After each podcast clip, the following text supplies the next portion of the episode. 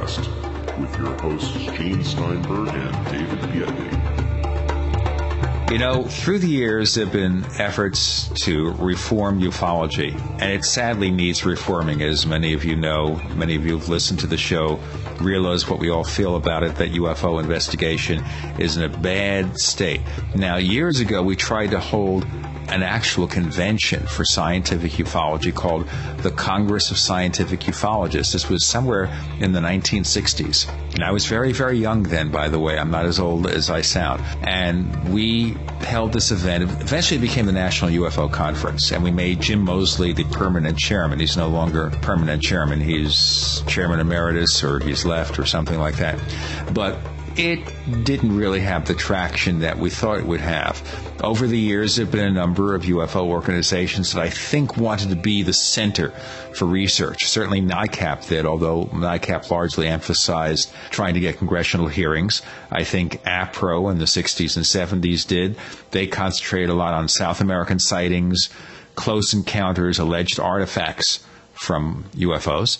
Then, of course, we had the Center for UFO Studies, the Dr. Hynek organization. I don't hear too much about them anymore, though, so I don't know what they're doing. And then, of course, we have the Mutual UFO Network, which has been around for many, many years, but doesn't seem to have accomplished anything in terms of true research. In fact, a recent copy of their magazine, they were talking about Lloyd Pye and his star child and uh-huh. David and I had a couple of yucks about that on the show. I'm not attacking MUFON's intentions, by the way. I am a card carrying member of MUFON. Okay. I admit that freely and completely.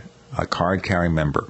So today on the Paracast, David and I have three guests. Not two, three guests. We have Mac Tonnies, of course, and he's going to stand up and take a bow. Mac. Hello there, everybody. Okay. Okay, of course, we have Jeff Ritzmann. Take a drink, everybody, right now. Okay, Jeff's going to take a drink.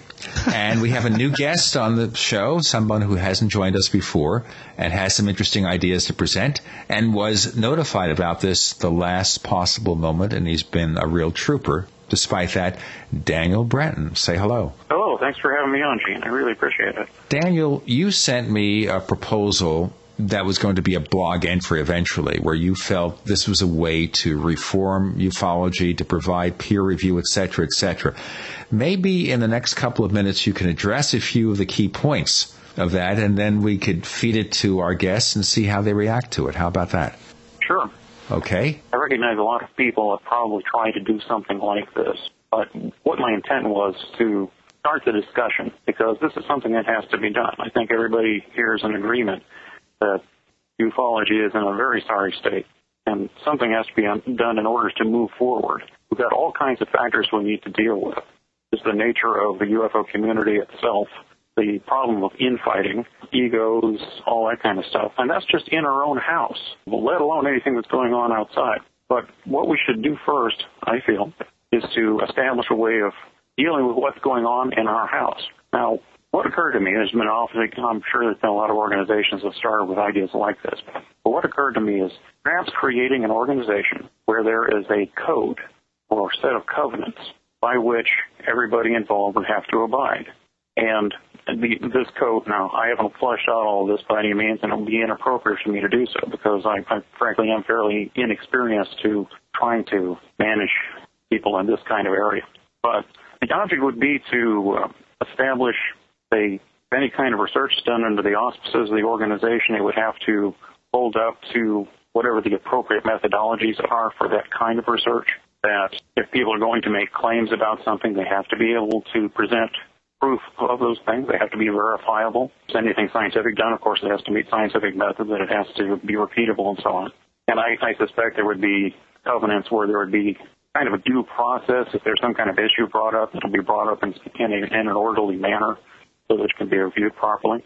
The, the object still would be to create an organization that would be the go-to source for not just the community, but for the media. An organization like this, it seems to me, would be able to put together, assuming, of course, we have enough resources, put together um, um, positions or policies concerning other work. For instance, well, I'm going to say it. I don't think a lot of Stephen Greer's work now, that's just an opinion. I couldn't just come out and say I've got an opinion on this. Say, say if I was looking at somebody's work in particular. And I'd have to ask the question, can, can I believe this or not? Is, is this material, uh, is there any way to verify this material? These claims have been made here. These claims have been made here. Is there anything to support that? And say if uh, whoever this person might be is making these wild claims or, or doing something like that and the media has gotten a lot of attention, at very least the organization would have some kind of statement regarding that. We don't feel that this is ver- verifiable, therefore we don't give it much credence. That sort of thing. You know, I mean, to try to be objective about it, to approach it in, uh, in a level way. And that way, making ourselves a, a stable source that uh, various media's, media's outlets and such could come to. I see two different levels, not levels, I guess, excuse me, definitely not levels, but two different kinds of members to this group. You would have researchers. The researchers would be not just the hard sciences, but also, if you will, the soft sciences. I'm not sure if any of you are familiar with the work of Dr. Kenneth Ring. Excellent psychologist. He did some groundbreaking stuff when it came to trying to quantify abduction experiences. And of course, everybody's heard of John Mack. We'd have the heart, the sciences side of the research, but then we'd also have the the history and the context of it. People like Richard Dolan, for instance. Then we would have the, I guess the, uh, I guess I think of them as associate members. These are people that don't necessarily have a, a degree or some kind of demonstrated competency in some in some skill, but want to contribute and they can contribute in a number of ways. Of course, I mean, dues. We got to have money to drive the thing, however the organization shapes up. And of course, there's other talents, uh, being the media contacts, taking care of things like that. Also, actually taking care of the health of the organization itself, keeping things going. I'm thinking in terms of uh, Jeremy Vaeni's success with his Culture of Contact event. He got some very good press, and it sounded like everybody had a really good time.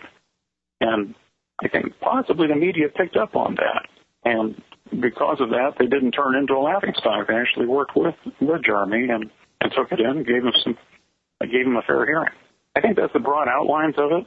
And so maybe I should just sit back and see what people have to think. Well, here's the thing, Daniel. I, I think at a certainly at a base level, your heart's in the right place. I think your intentions are, are good. Here's the situation. We're talking about, for example, a topic where the notion of objectivity is very difficult. And this is something that uh, I know personally, I've, I've wrangled with this. In that, when we talk about research, when we talk about applying the scientific method, certainly for certain types of UFO situations and encounters, one could apply some measure of that. But for the most part, certainly in extended conversations with, with Jeff about this topic, it really does feel like uh, the deeper meaning of what this is about appears to be playing out at a very personal, subjective level.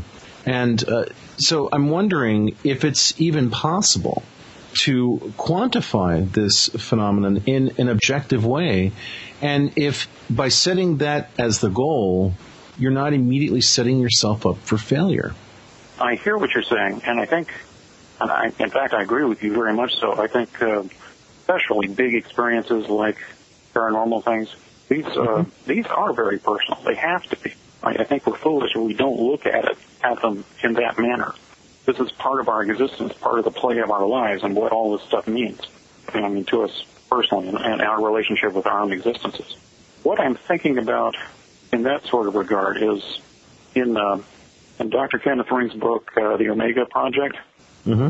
He uh, put together a battery of uh, battery of questions and had enough uh, people to ask these questions of. He had a big enough sample that he could garner some information from actually working with these folks, taking that and, and looking it over.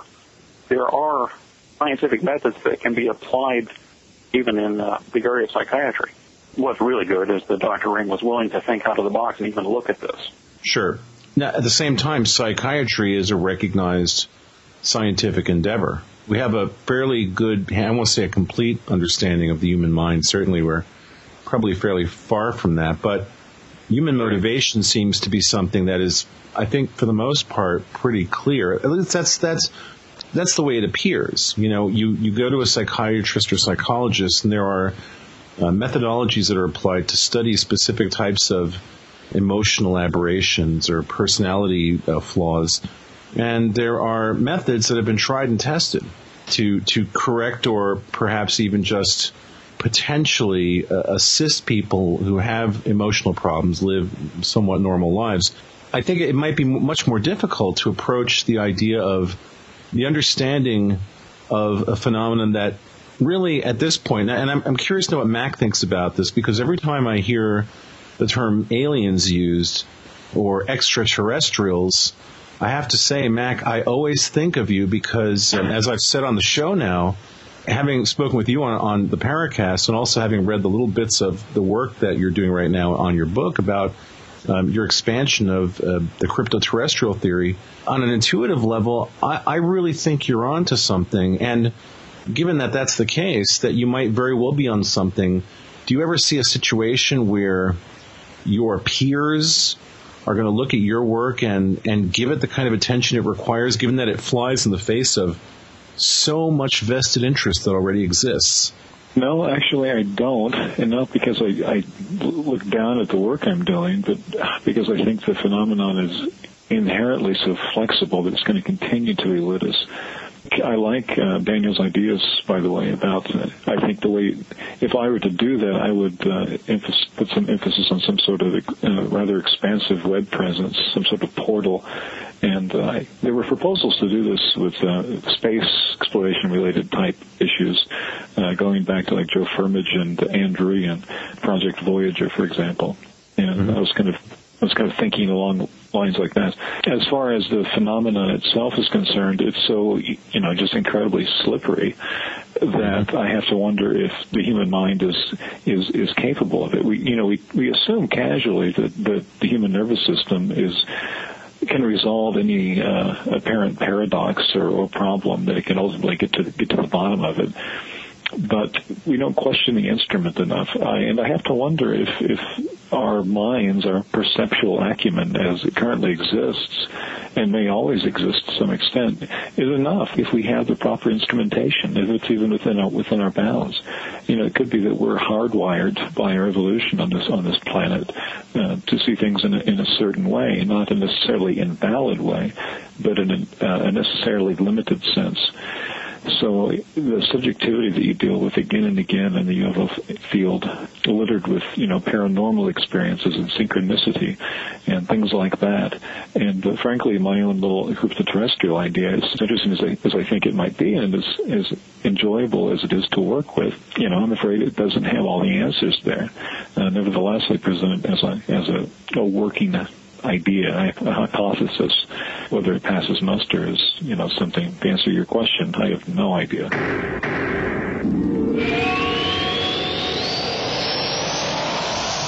We have William Burns, the publisher of UFO Magazine, on hand, and he has a special offer for listeners of the Paracast. Hi, Gene and Dave. Good to be here. Thanks for inviting me. Here's our special offer. Because we love Gene and Dave and the Paracast, we are offering six issues for the price of five. Normally, when you send me a subscription for 19.95, a new subscription, you get five issues. It's our introductory offer. But just for our friends on the Paracast and friends of Gene and Dave, we're going to throw in an extra issue and give you six issues for the price of five. That's six issues for 19.99 just for you. How do we take advantage of this offer? There are three ways to take advantage of it. One is if you're online, go to www.ufomag.com, hit subscribe. When you come to the PayPal page, just put in under item Paracast offer 1995 and I will know that you get six issues for the price of five, or you could send your check or money order to UFO Magazine, Post Office Box 11013, Marina Del Rey, California. That's Ray spelled R-E-Y, California 90295. Put down your name and your address, and on your name and address label, put down Paracast offer. You can also put it on your check for 1995 in your money order. I will know exactly what it means because I'm psychic, and I will credit you with six issues instead of five for that 1995. Or you can call me at 1 888 UFO 6242. Leave me a message. I will call you back. Or if I'm in the office, I'll pick up and just say, hi, I'm a friend of Gene's and Dave's. I listen to the Paracast. Here's my special offer and I will take your name and address and your credit card and send you six issues for the price of five. And that's how you do it. Gene and I love to hear from our listeners. If you'd like to share your thoughts with us, send your messages to news at theparacast.com. That's news at theparacast.com. And don't forget to check out our website at theparacast.com, where you can download past episodes of the show for free and visit our dynamic discussion forums. Also, please patronize our sponsors. Tell them that you heard their ads on the Paracast. They'll appreciate it, and we will too.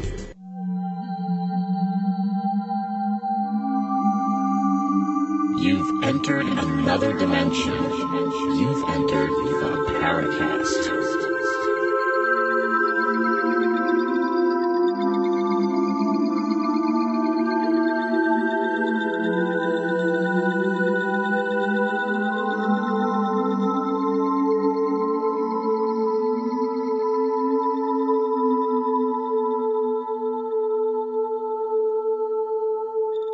You're in the Paracast with Gene Steinberg and David Biedney.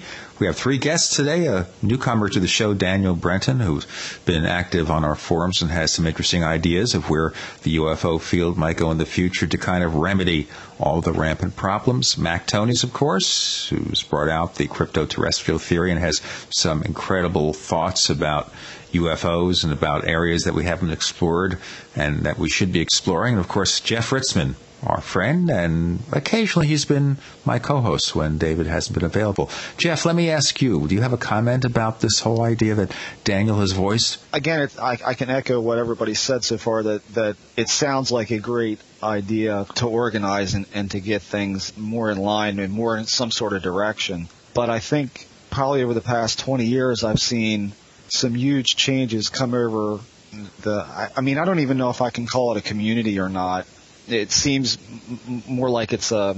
I mean, I always call it the paranormal gangbang because it's like everybody believes something different.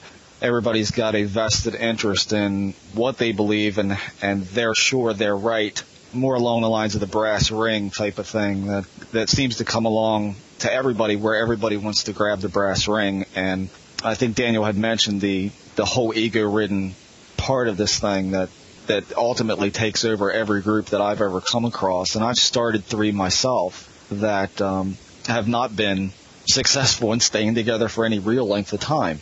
I think if you look at a group like MUFON, which you brought up at the beginning of the show, a group like that is great from an outside point of view once you really get into them. And David's even expressed this to me in certain at certain times when he's gone to meetings up in New York versus the meetings mm. that I have gone to in Maryland.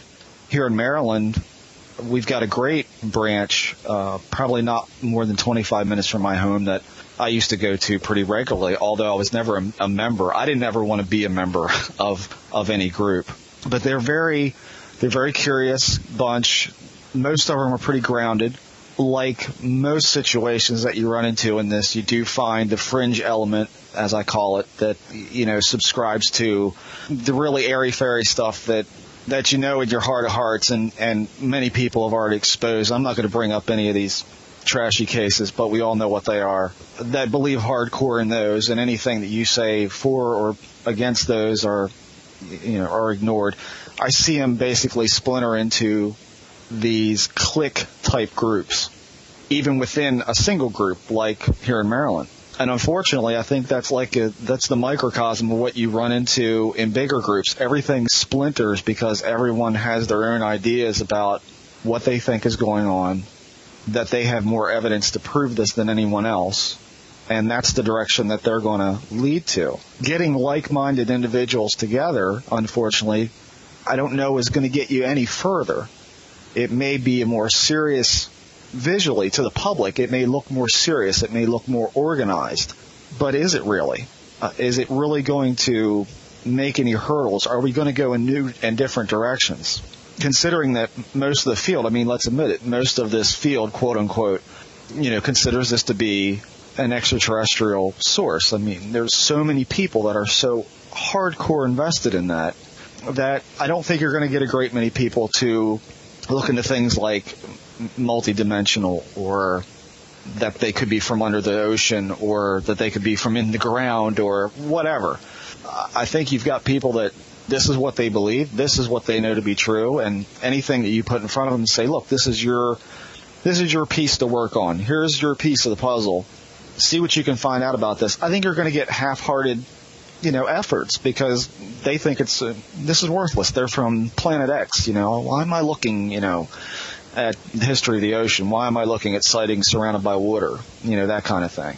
And by the same token, you could get people out there who say, this whole dimensional thing, where do I go with that? We had that on the message board. You know, where do we Yeah, go with yeah. that? And it's unfortunate that people don't want to look outside of UFO studies, of reading books and, and all this uh, about which has already been written from a certain point of view. Let's step outside of this. We're telling everybody, you can't think outside the box. Yet I think the majority of the community doesn't want to get out of its own box and take a look at things like, you know, um, whether it be the nature of what spirituality means, a collective unconscious or a, you know, uh, or, or anything else that might give us a little bit of hint of what's going on here. And I think there's been recently some, some interesting things that Daniel and I and Jeremy have been talking about that, that points in a certain direction. But is it right? We don't know if it's right or not. But I think you'd be hard pressed to find a lot of people who would want to talk about it. So it's just, it's a big mixing pot and a lot of people have a lot of different views and they're very attached to those views. So putting the And people together. Jeff, is going to be very mm-hmm. difficult. What I see, just having traveled through the field for so many years, the problem I see is that I think a number of groups started with great intentions. Now, NICAP, I think, was meant from almost the beginning when Major Donald Keyhoe became part of it as a lobbying organization. I think the Aerial Phenomena Research Organization and the Lorenzens intended to be a serious research body. I think mm-hmm. MUFON has gone into this with great intentions. In fact, they have training manuals to train people to be investigators on proper investigative techniques. Again, sincere efforts, but again, nothing has come of it. And Right. what has the Center for UFO Studies done lately? I haven't heard much about them. let's let's go for a moment to the meta view of this because Okay, sure. I think what's what's happening is that we're getting into that murky, murky area of politics, and really what we're describing is that humans are political creatures, and the minute you have three humans, you've got one that becomes the alpha. And then everybody else sort of leads along, and you know, does that really serve the purposes of inquiry? Well, maybe not.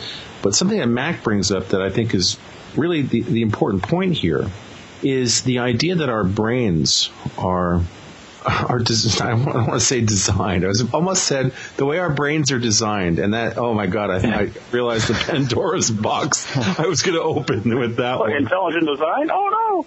Oh no!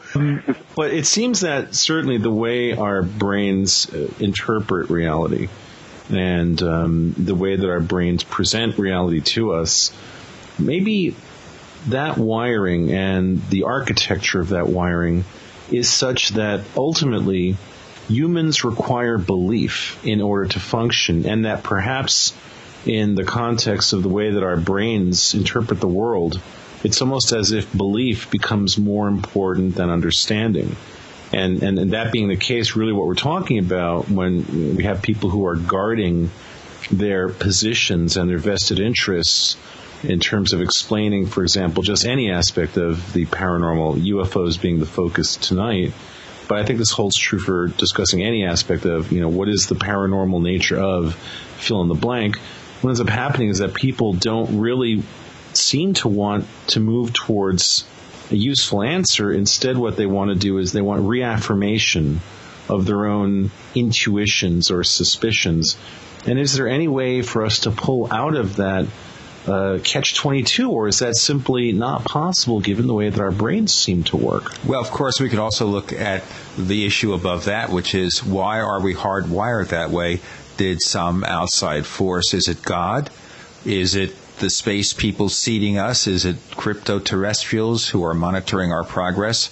Who hardwired us that way? And is there a way to overcome it? Are all those three things? Are those three things all the same thing? Perhaps, perhaps. What do you think, Or are they Daniel? mutually exclusive? And probably, probably not. one thing I'll throw out I'll throw out there because it, it, seems it seems relevant is that when we're addressing the UFO phenomenon, we're also addressing a whole spectrum of other related uh, anomalous behavior, and um, uh, it's possible that that one of the purposes, one of the MOs of this of this intelligence, and I can't help but feel that there is an intelligence at work. In fact, uh, I, once I wrote, sat down and wrote, you know, two things that I feel comfortable attributing, or not attributing, but uh, suggesting as fact for the UFO phenomenon. And one of them was that we're dealing with a physical phenomenon, something that can interact with us on a physical level. In other words, it's not all mental aberration. And secondly, it seems to be uh, governed by some sort of intelligence. So given that, uh, we're left to to envision the phenomenon based on its on its manifestations. And I think one of the ways in which this intelligence hypothetical intelligence operates is by influencing human belief. And I know Jacques Vallée has done some interesting work with that if that is so, then you could make an argument, albeit kind of a elliptical one, that you're studying the phenomenon itself by studying its effects on human belief. So therefore, when you have all these different uh, splinter splinter factions of uh, uh, various agendas and various perspectives on, on what's happening. You know, whether it's ETs, whether it's this, whether it's that. Uh, you are in fact studying the phenomenon itself on a on a sociological level.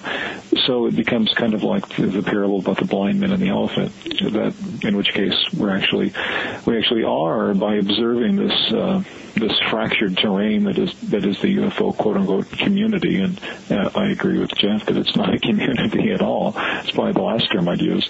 Uh, but by studying this, you are indeed studying the, the core phenomenon, not all of it, uh, but you're studying possibly a very important aspect of it. If it's if one of its intentions is to influence how we believe and what and uh, and uh, what we believe in.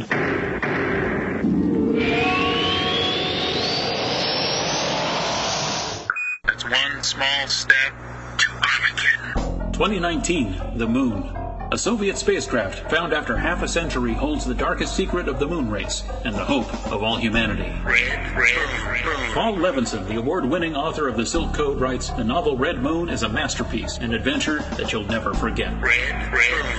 By David S. Michaels and Daniel Brenton.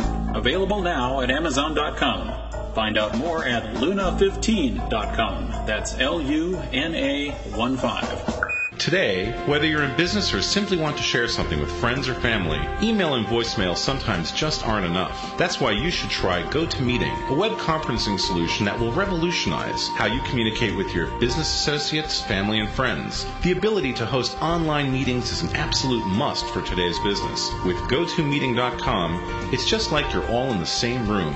Unlimited meetings for one flat rate means you can meet as often as you want for as long as you need. Try it yourself, free for 30 days. Just visit gotomeeting.com forward slash tech podcasts. That's gotomeeting.com forward slash tech podcasts. Try GoToMeeting free today.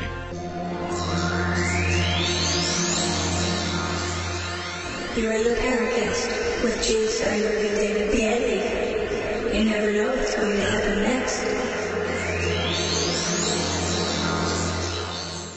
Hey, let me tell our listeners you're on the Paracast with Gene Steinberg and David Biedney.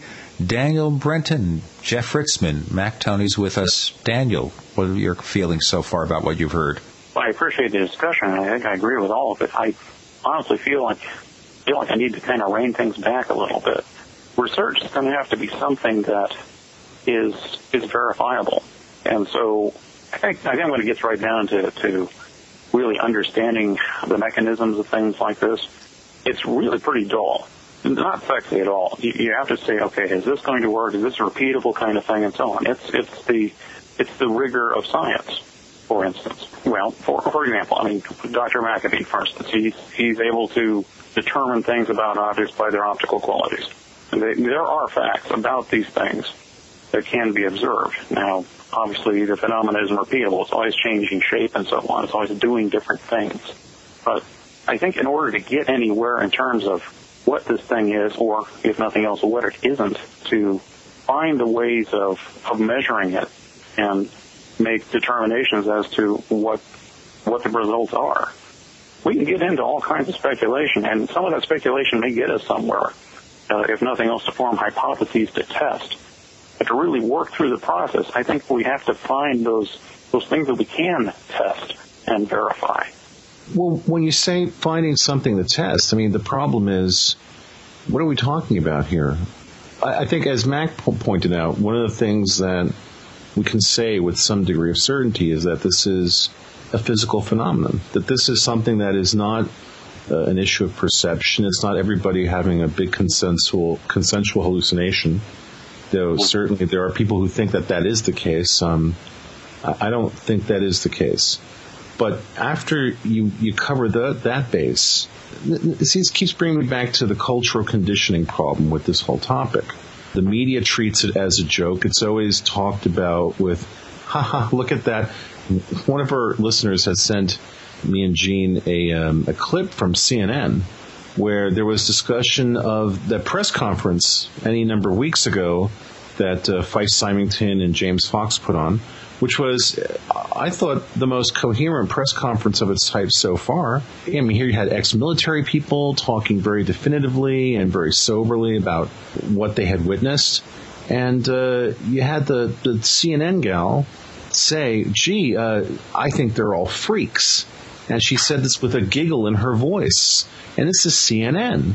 So the problem is when you have that kind of cultural conditioning, and then also, you know, the vast number of movies and that have dealt with this topic in, in, a, in an entertainment context and framework, which is unfortunately all that most of our species seems really capable of.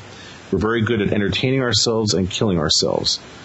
this ultimately, you look at this. This is not a good situation.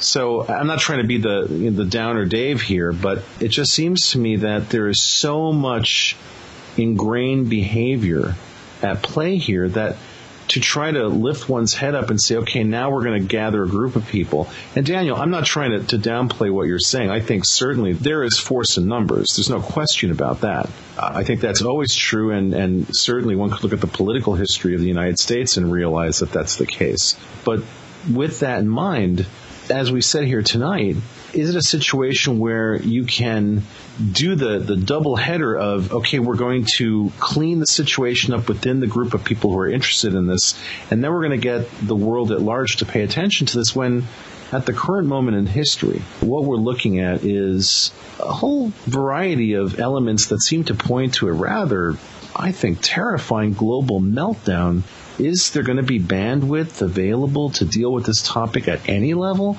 or are we are we whistling in the wind? There's obviously it would be an enormous task to do this, Mm-hmm. and frankly, why I started this was to start the discussion. Right. Uh, I, I mean, I don't have all the details on how this should function, and I'm sure there'll be people. Well, what Paul Kimball has a legal background. He'd probably be able to throw a half a dozen things that I ought to be thinking about. In fact, I've sent off inquiries to a number of people, including him, as to their their take on this. It's going to take years to change the public perception.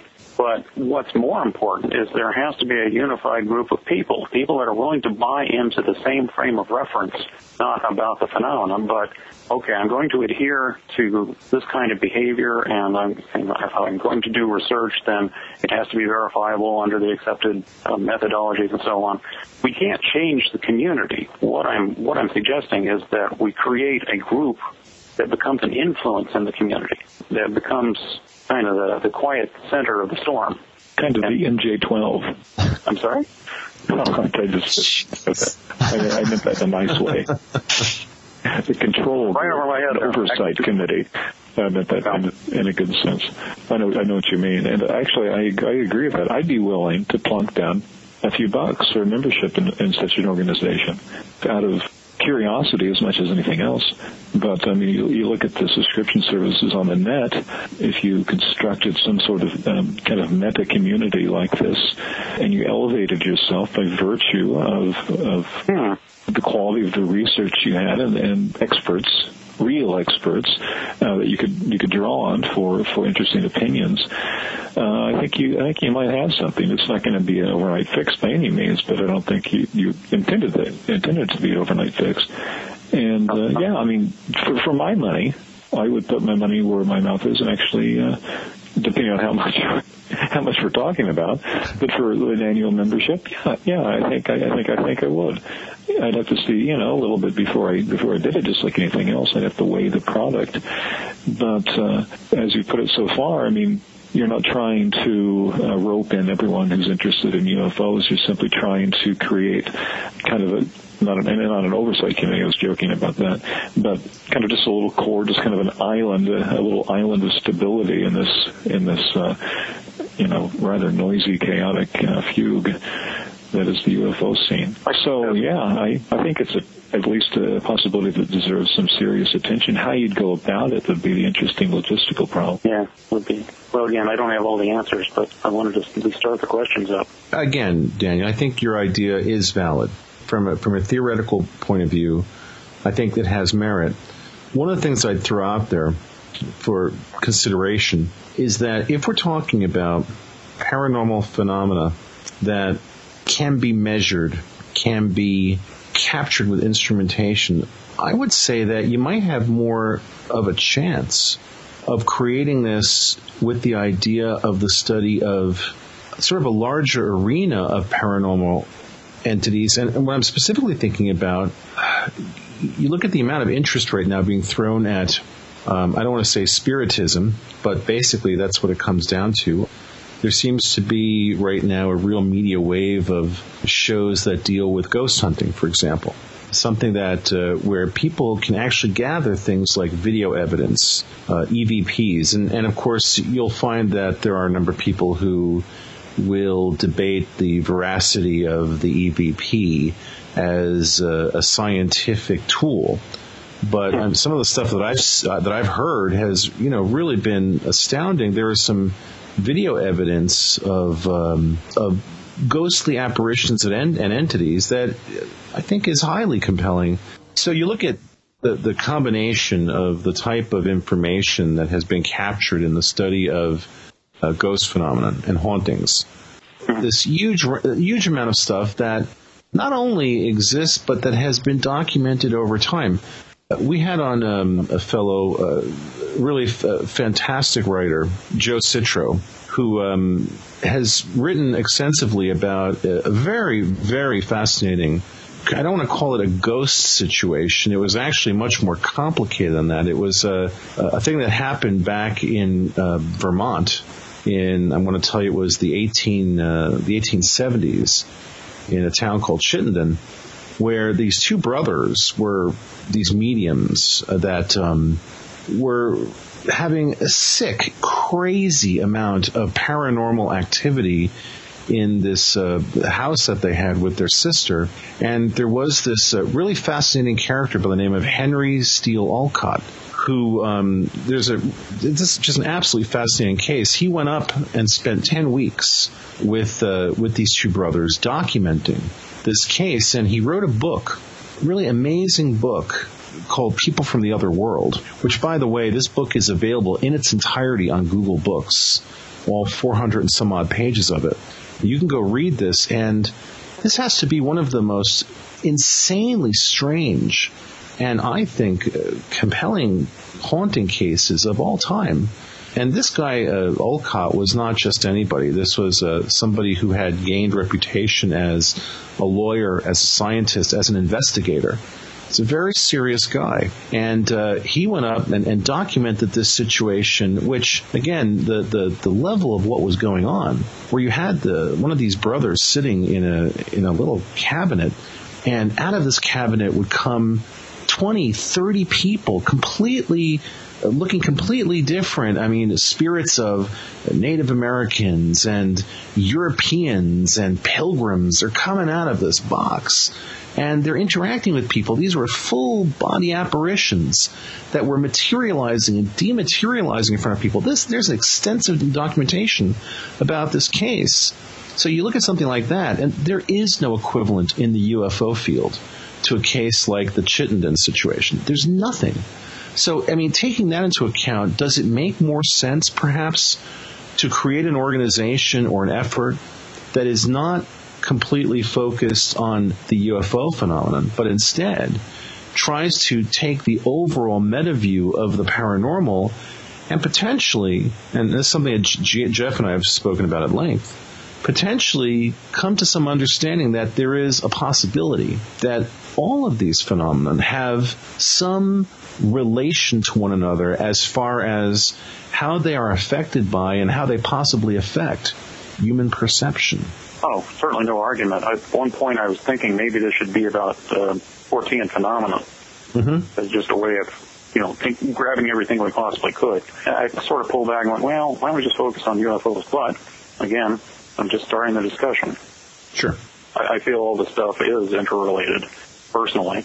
Yet, there would be the task of trying to find a way of substantiating that, of having a, a viable model, or, or for that matter, if you really think, even think in terms of models when you get into that sort of thing.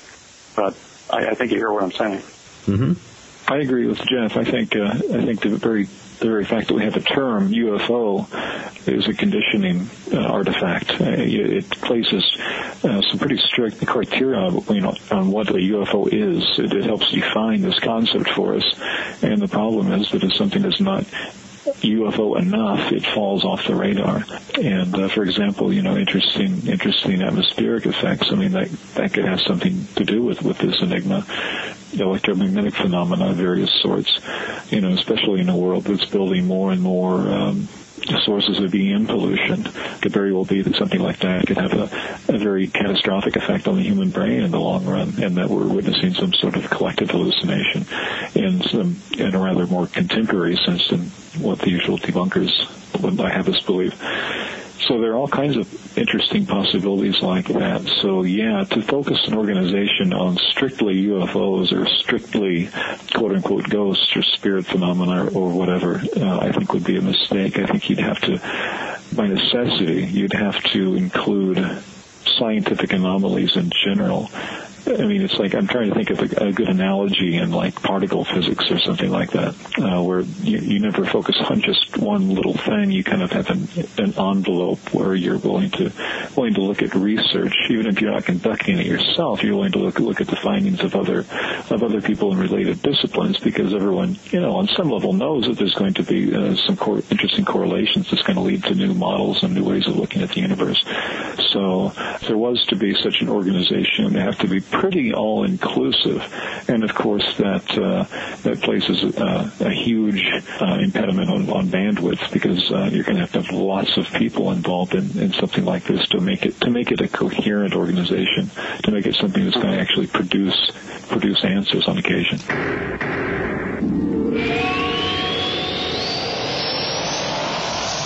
Hey listeners, did you know that Fate is the oldest and best known publication on the paranormal? Well, since 1948, Fate has provided their readers with fascinating in-depth articles on subjects like psychics and spiritualists, ghosts and hauntings, UFOs and aliens, as well as readers' true personal mystical experiences.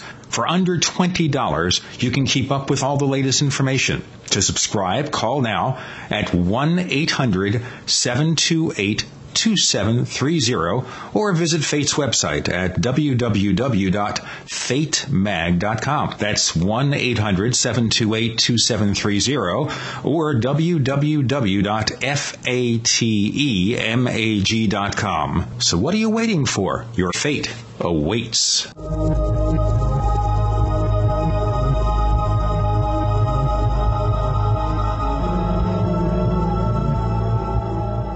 You are about to enter another dimension.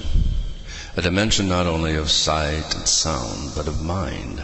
A journey into a sinister land of secret rites, passwords, initiations, and handshakes, where the truth remains hidden and history is controlled by an elite group of mysterious men. Imagine, if you will, that I'm holding a book in my hands that explains this secret history, and that the name of this book is Conspiracies and Secret Societies, the Complete Dossier. Here is described centuries of dark dealing, lies, murder, mayhem, and cover ups in the pursuit of unimaginable money and power. My name is Brad Steiger, and the stories you are about to read may have actually happened at the signpost up ahead. Your next stop Conspiracies and Secret Societies, the complete dossier.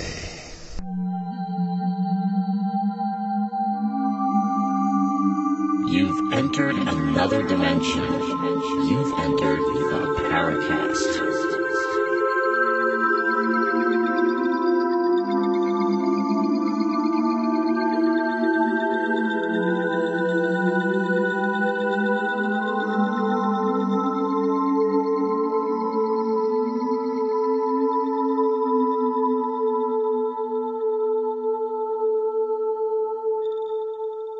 In the Paracast with Gene Steinberg and David Biedney. We're talking to Mac Tonnies, Jeff Ritzmann, Daniel Brenton.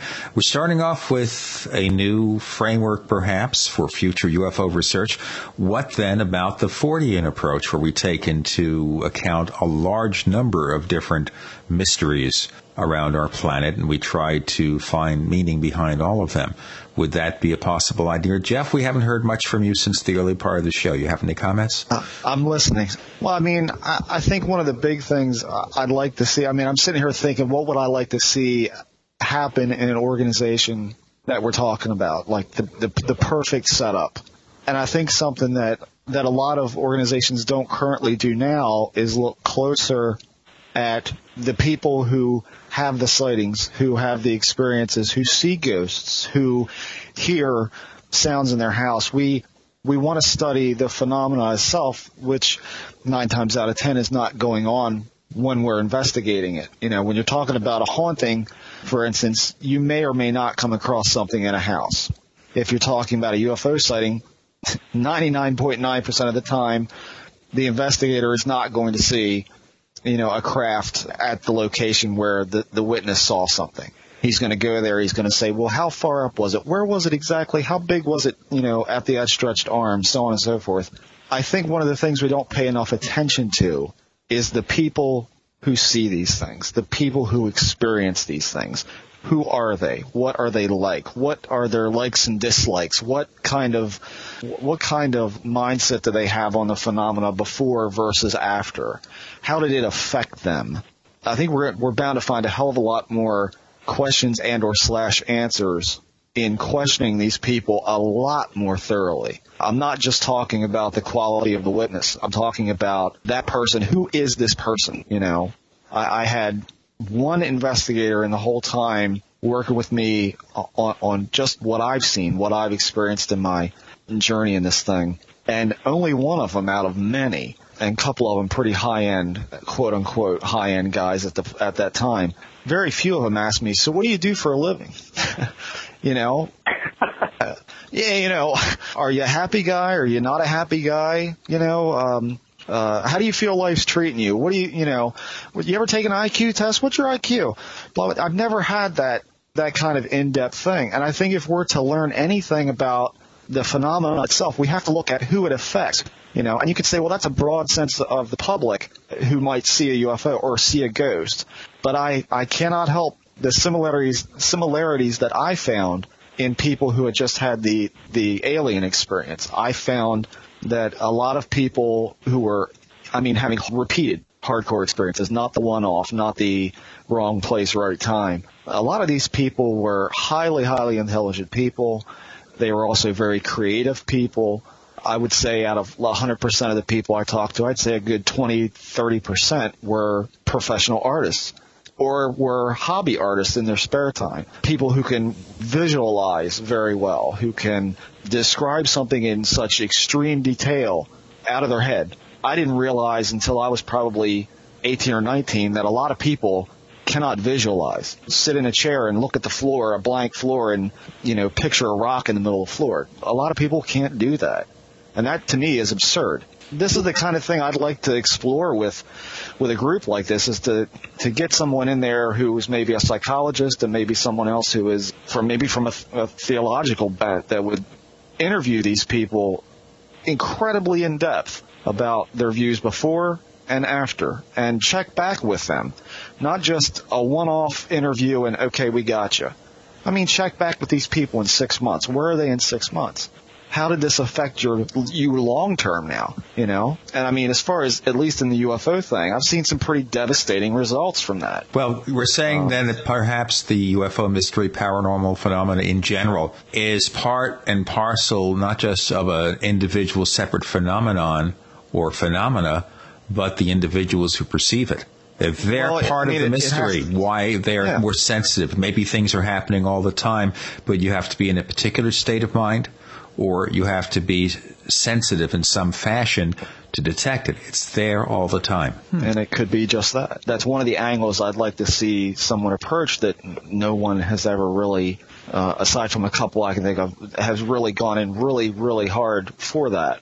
To look at how it affects people. What are these people? Who are these people? And, There have been a um, few efforts, but they've been more historically driven. Like I'm thinking of like Graham Hancock's uh, Supernatural and things like that that deal with, uh, and old Terence McKenna as well, that Yeah. deal with uh, the people who've interacted with with what you know by all uh, indications seem to be some form of intelligence that, that's not uh, immediately identifiable as as human in origin, but has access to some sort of uh, drug state. And of course, in a very Western society, if you have if you report something while under the influence of some sort of some sort of chemical, then it, your testimony is is written off. But I don't think that's wise. It's just as it's just as conceivable to me that uh, the brain with a certain uh, chemical at its disposal could uh, be more prone to receiving uh, some sort of anomalous information that usually just gets washed washed away, that usually just bypasses your normal your normal everyday circuits. I like the idea that some people could be more simply more receptive. I think that you could probably make a pretty good case that there's that there's a historical precedent for that among indigenous people. Well, you know, the one thing that everyone seems to be raising here now is maybe UFOs can be related, or paranormal phenomena in general can be related to theories about quantum physics, where the observer influences what is being observed. Oh, undoubtedly.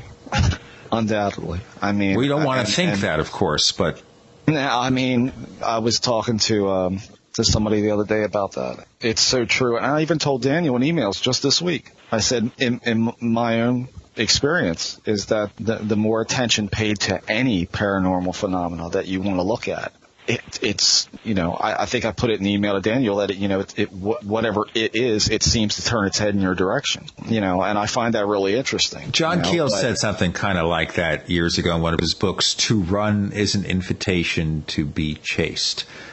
exactly. And that if you just try to run away overtly to, from something rather than passively accept it, the more you try to get away from it, the more you attract it, its presence.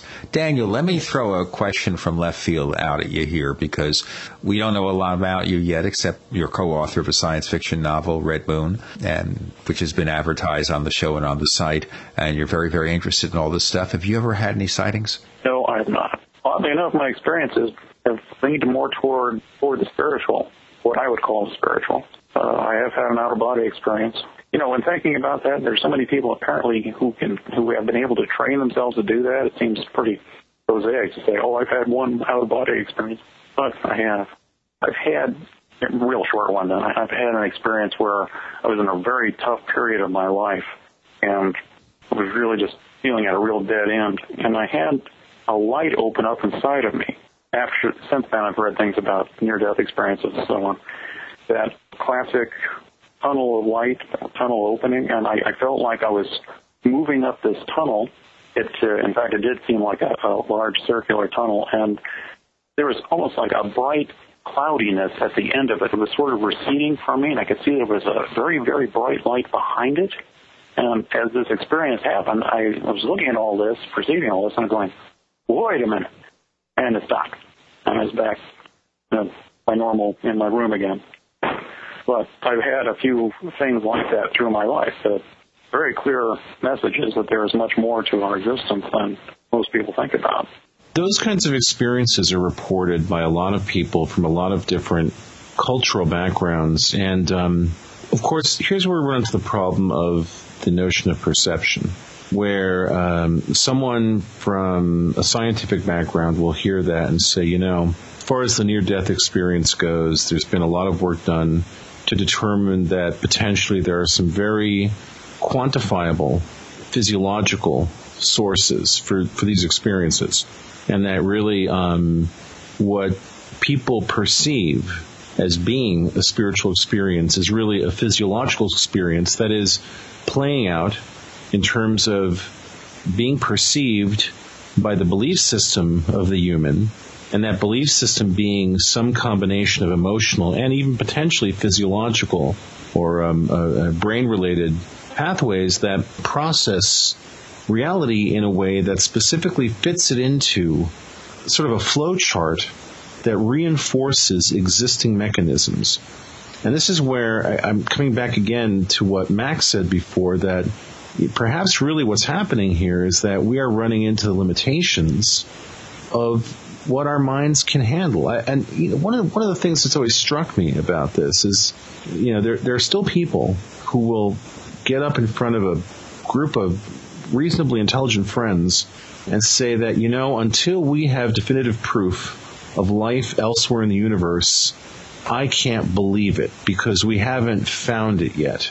And you know, I won't even speak to what that says about human vanity, but if anybody looks into the sky at night, anybody, goes out into the country where there's not much ambient light and looks up into the sky and sees that density of stars that are in the sky and has the understanding, the actual real uh, scientific uh, understanding and, and, and sort of grounding in astronomy, not astrology, but astronomy, and looks out into that sky, I don't see how any human can can possibly conceive of this fantasy that we would be the only living beings in this entire vastness. And and part of that is simply because it seems almost like the human mind has a safety valve. And when confronted with something that it just can't understand, the safety valve kicks in and it says, quick, substitute belief in for reason and everything will be okay. And this ends up being part of the instinct for survival. What is, I think, certainly uh, the strongest instinct we have as human beings. So how do you get around that? I, I, think that's really one of the key questions here. How do we move past our own limitations, limitations of our physiological reality, but at the same time, how do we sort of synthesize and differentiate what is spirit and what is body? You know what? This is something that we'll probably pick up on the second part, but I was thinking of something when you were talking, David, and I wondered maybe the answer is not so much that we try to separate ourselves from that, but we embrace it. We basically go to the light, as they say. We embrace that difference, that characteristic of us, whatever it is, and maybe that will help us understand what's going on. But maybe it, requires looking into ourselves rather than externally to see what's happening. Maybe, again, we go back to theories of collective unconscious. Maybe we are seeing a mystery that's part of our life's experience and somehow we have to come to an understanding of it within ourselves, not by external scientific research, not with cameras, not with test tubes, not with various analysis machines like they use on CSI. Ladies and gentlemen, we're going to break for hour number two of the Paracast. We'll be continuing, of course, with Mac Tonnies, Jeff Ritzmann, and a newcomer to our show, Daniel Brenton, coming up on part two of the Paracast.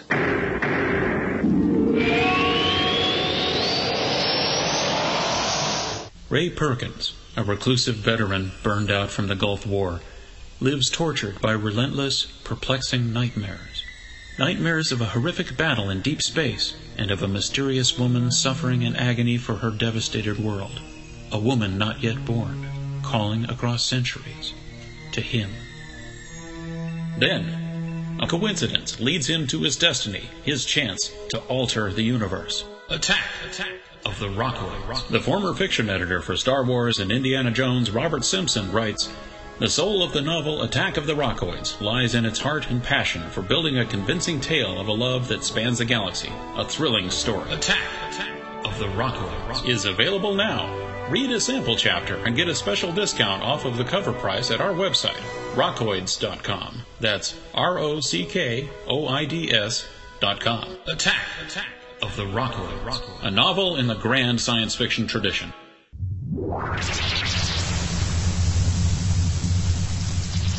We want to hear from you. If you have a comment or question about the Paracast, send it to news at theparacast.com. That's news at theparacast.com. And don't forget to visit our forums where you can talk to fellow listeners and Gene and Data. Just go to theparacast.com and click on the forum links. That's the forum links at theparacast.com. Ladies and gentlemen, we're back with part two of the Paracast with a newcomer to our show, Daniel Brenton, who is co-author of a book called Red Moon, which is a science fiction novel. Jeff Ritzmann, one of our regulars, and of course Mac Tonnies, who is, I regard, one of the cutting edge thinkers in the UFO field. David, you want to pick up on this? So really it all boils down to this. Are we limited by our minds? Is this going to always be the problem that faces humanity? We all have, I think everybody on this panel, I'll say, has very good intentions, though I'm not sure about Ritzmann. Um, but we all have good intentions, and I think we're all here for the for the same reasons. I think. And sometimes I have me doubts about you, my friend. Oh, I have doubts about me every second of every day. Even just here's here's the problem, right? We live in a world where specialization is valued beyond many things certainly in any serious scientific field of endeavor. It's the specialists who are turned to for expert opinions. It's the specialists who are seen as having uh, the mechanisms to actually arrive at concrete, pragmatic, useful answers to big problems. What we've moved away from is the idea that the generalist is a valuable person in the team. And in fact, what we find is that certainly as technology becomes more and more complex, that the role of the generalist is coming back in a huge way. And this is something that we're seeing at a lot of different levels, certainly in corporate day to day life. The idea of the generalist is one that is uh, usually regarded as the higher end manager, the person who is indeed uh, tasked with the goal of keeping the team on focus, the person that uh, has a good idea of what each individual team member does, and their role is to sort of synthesize a methodology for the most efficient deployment of the resources that are at hand. So when we talk about Daniel's idea of creating an organization for oversight and for uh, for trying to push the agenda of serious study, um, serious objective study that, that utilizes things like peer review and uh, peer accepted methods and techniques to evaluate data. We then put out this call for the generalist, but we're in a society where the generalist is either, for the most part, misunderstood.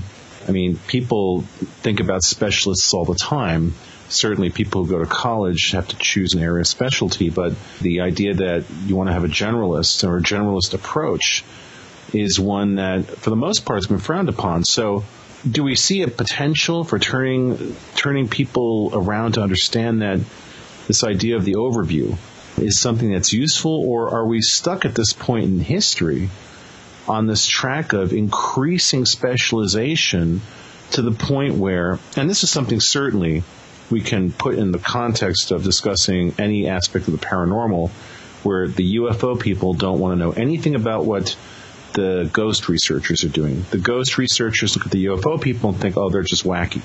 And don't even get either of those parties started on the vampire experts because, you know, they're, they're so out there. And so when we talk about the 14, the Fortean approach, which is indeed one of uh, generalism, is that something that's seen as antiquated? Is there a possibility that we can give a newly revitalized credibility to the idea of the generalist? Well, one of my takeaways from this conversation is going to be to, in any further discussion I have on this idea of promoting some kind of group, is that it should be an, an umbrella. It should be a Fortean phenomenon. Part of what I'm thinking is that if people sign on with this thing, they're walking into essentially a contract I'm going to do this, I'm going to do this. If I have a problem, I'm going to use this resource. You know, if I'm going to do this kind of research, I'm going to use this methodology. So if you have folks that are part of a group that from the outset is looking at a broad spectrum, then I think that's going to affect their approach to it, if nothing else. So, so here's here's the issue with that, Daniel. If I'm an individual that's looking for answers to understand my life experiences, am I going to limit myself in order to become part of a group that proclaims to have the same goals that I do, but ultimately may have goals that are slightly different from mine. or may have, I don't want to say the word agenda, but uh, it's really no substitute word for that, that may have an agenda that ultimately doesn't mesh with mine. I, and this is where we get back to subjectivity because um, it just occurs to me, and this is, I'm just going to throw this out there. I'm going to do whatever I need to do to try to arrive at a better understanding. I, look, I'm the I'm the kind of person that has never been really really good at following rules. I'm really really good at breaking them very often, and, and I found that by breaking rules, I've been able to make sometimes, not always, but at times, I've been able to make some huge strides gaining understanding of the things that interest me. This now, I'm going to bring up a, an even murkier topic, which is that it's almost like, like when you have a group of people, it almost seems like most of the time, what ends up happening is you have the, the scourge of the lowest common denominator, where basically the, the efforts of the group are reined in by the least capable member of the group in order to basically remain part of the effort. Everything gets downplayed so that the least capable member of the group feels accommodated. And, and certainly, if you want to look at the world of education, this is uh, something that you can map into any school, whether it's a kindergarten to the highest levels of postgraduate collegiate learning you find a situation where the curve brings everybody down. And so now we're talking about an area of study where there are no rules, where there is no accepted methods. And you're going to have a situation, I suspect, where people are maybe, you know, you say a contract, for example. People say, okay, I'll sign the contract, but if there opens up a possibility for me to leapfrog 10 years of, of searching to get closer to an answer, I'm going to take it and I'm not going to even bother asking the group what they think about it because I'm a human being. I'm looking for my answer to this. Do, do you think that that's going to potentially throw a monkey wrench into the works? And, I'm really sorry for being downer Dave tonight, but I have to admit that I you're, have you're certain... asking valid questions, Dave. You really are. And I think part of that answer is you want answers personally in uh, hearing Sure. the experiences that you've shared uh, on the show. I understand why. This stuff has impacted you personally. I mean, I've had experiences that have impacted me personally. It makes me ask the questions, why? What is the nature of my existence? Why am I here? Every person should do that. And every person, I think, has the obligation to pursue it the way that makes the most sense to them.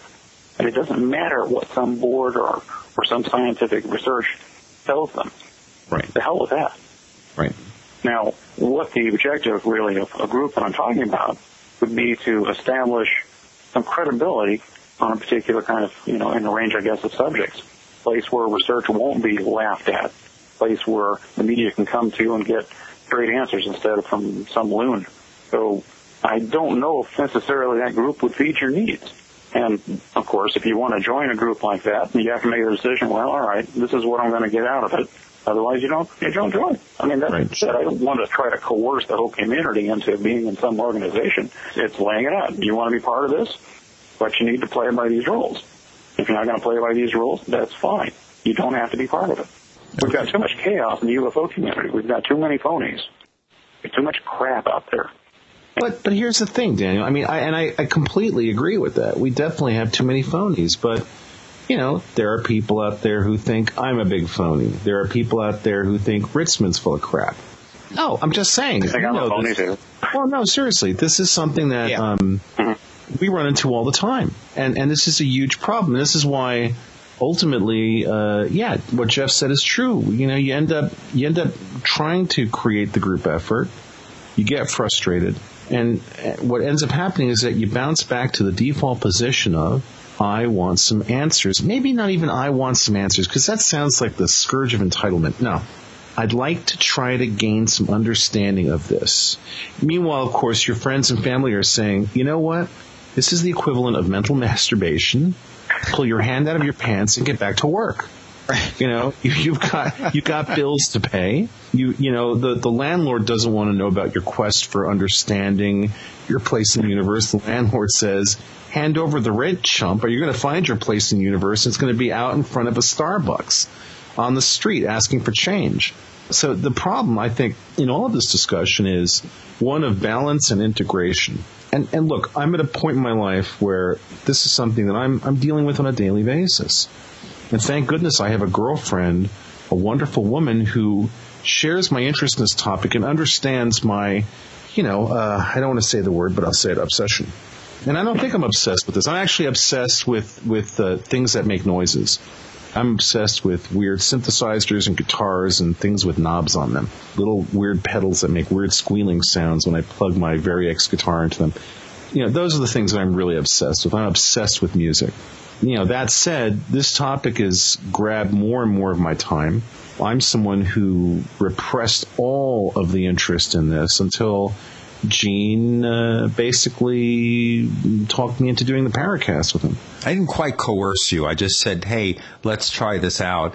And I don't think you hesitated for very much. Well, you remember it one way. I'll, I'll choose to remember it my flawed way.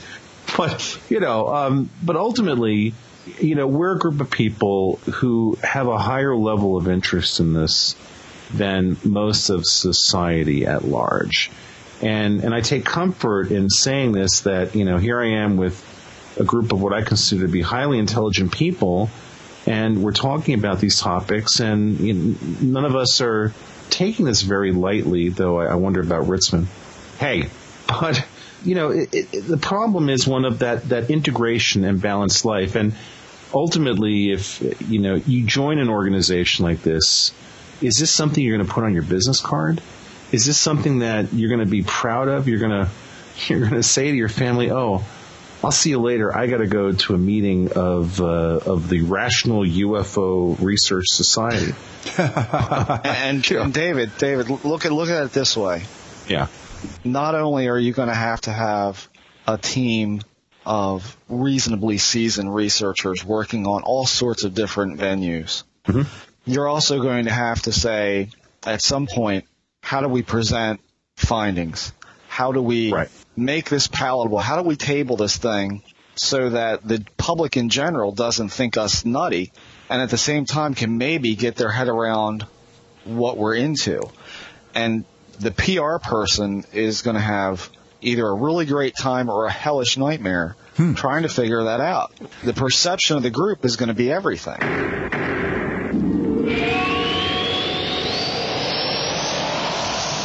I think most of you know that I love radio, and so I decided to look for the ultimate receiver for AM reception because I want outstanding AM reception, day and night, especially night where it gets difficult. So I've discovered that C Crane CC Radio Plus has earned the reputation of having the best AM reception, which is exactly what C Crane intended when they designed this gem of a radio. Along with its legendary AM reception, it also has excellent FM reception, a weather band, TV audio, and the ability to run on batteries for, and listen to this, 250 hours. So whether you use it as your bedside radio in your kitchen or at work, the CC Radio Plus will give you the pleasure of clear AM reception. The radio is designed for the clarity of the human voice and the benefits of useful features like five memory buttons per band. They work just like memory buttons in your car. A sleep timer, an alarm clock so you can get up at the right time, and a weather alert that now works as an all hazards alarm. You know what I want you to do? I want you to buy that radio, but also support this show by visiting techbroadcasting.com slash ccrane. That's techbroadcasting.com slash ccrane to order the CC Radio Plus for $164.95, and that includes free ground shipping and a free C Crane catalog. Place your order today. You're in the Paracast with Gene Steinberg and David Biedney. You never know what's going to happen next.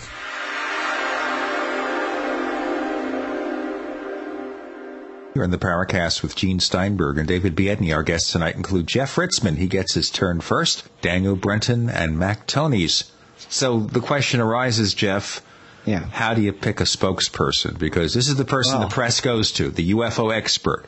You know, Yeah. I mean, we know there are certain people they go to right now. And sometimes it's the craziest person. Sometimes it's, well, the old time UFO researchers. Listen, if Fox puts on David Sereda one more time, I'm going to hunt down Rupert Murdoch and I'm going to put live ferrets in his eye socket. Uh-huh. All right, I'm going on record saying that here right now. Murdoch, if you put, if you let your henchman put that wacko Sereda on one more time, I'm going to bring ferrets that have been starved in cages for three weeks with little pieces of meat and carrot hung in front of them, taunting them, and I'm going to sick them on your eye sockets. That's. I just had to say that. I'll shut up. Please send emails to David Biedney at the Paracast. I, I notice how Mac has gotten really quiet. Mac is like, Mac, are you still there? Ferret owner. no, I like your idea. no, I mean I don't know who the spokesperson should be. I mean, I personally I don't think it should be anyone anyone knows. you know, It certainly shouldn't be me. It should not be David. No, I mean, Well, maybe it should better be not David. me. You know, I mean, no, that's all we need. it's just going to have to be someone that uh, that knows how to speak and knows how to present information clearly. You know, presenting findings. That's the whole reason behind the group. You know, you do one case study and and and present that to a small group and see what their take is. I mean, the way this group is perceived is going to be the reason either people want to or don't want to join it and become involved in it. I mean, that's that's a, a critical PR is a critical thing, you know. And as far as any brand name, I don't think any branded researcher out there ought to be speaking for this group. I think it should be someone no one knows because that that sees that the public will see that person more or less vanilla on the whole subject. You know, and they won't think that, well, who is this guy? Oh, well, he's the one that came up with the whole, you know, they're from Planet X and, you know, the, this, that, and the other. We don't need that. We, we don't need any preconceived notion in public view about this group because there really is no preconceived view or shouldn't be one about the findings that you're going after. That was the other problem that you were talking about as far as getting people who would you get to to be involved? The the freedom that there would be in this group would be that there really is no wrong answer. The problem will come in is when you find some critical piece of information. Wow, look at this. We did this little study and look what we got. Is this bizarre? There's your problem. Well, Okay, but, but we can't let that out. Are you crazy? Well, but Well- look at look at what NARCAP did with the O'Hare incident. Look at Right, what they- NARCAP does as a whole. They stay out of ufology. Well, sure, They are not Abs- in it. Absolutely not. They have learned the hard way, and they're smart. They they stay away from the dangerous terminology. So here they they spend the time and the effort to put together a comprehensive report on what happened last November, mm-hmm. and they release this report to a deadening thud. Mm-hmm. N- No one, not any major news source at all, touched that report and followed up on the uh, reporting that had happened with the Chicago Tribune earlier in the year. No one. You didn't see a mention of that anywhere. Not even in the press conference that uh, Symington and James Fox did. I mean, that never came up. It was an extensively researched document, and it didn't draw definitive conclusions. I mean, basically, it said some unknown aerial phenomena Right. was seen over the over O'Hare Airport, and uh, there should be a concern in terms of aviation security. And, and of course, that's the stance they take, and it makes a lot of sense because they're basically presenting this in terms of what are the pragmatic impacts of this phenomenon on day to day life. And so they chose to, to focus on, and, again, I, I agree, Jeff, I think very intelligently, um, the impact, the potential impact on aviation security. So if what I'm suggesting is that if you want to create an organization that's got some chance of being noticed, what you have to do is frame in terms of the result. What what does the result provide? I mean, you know, you want to get funding?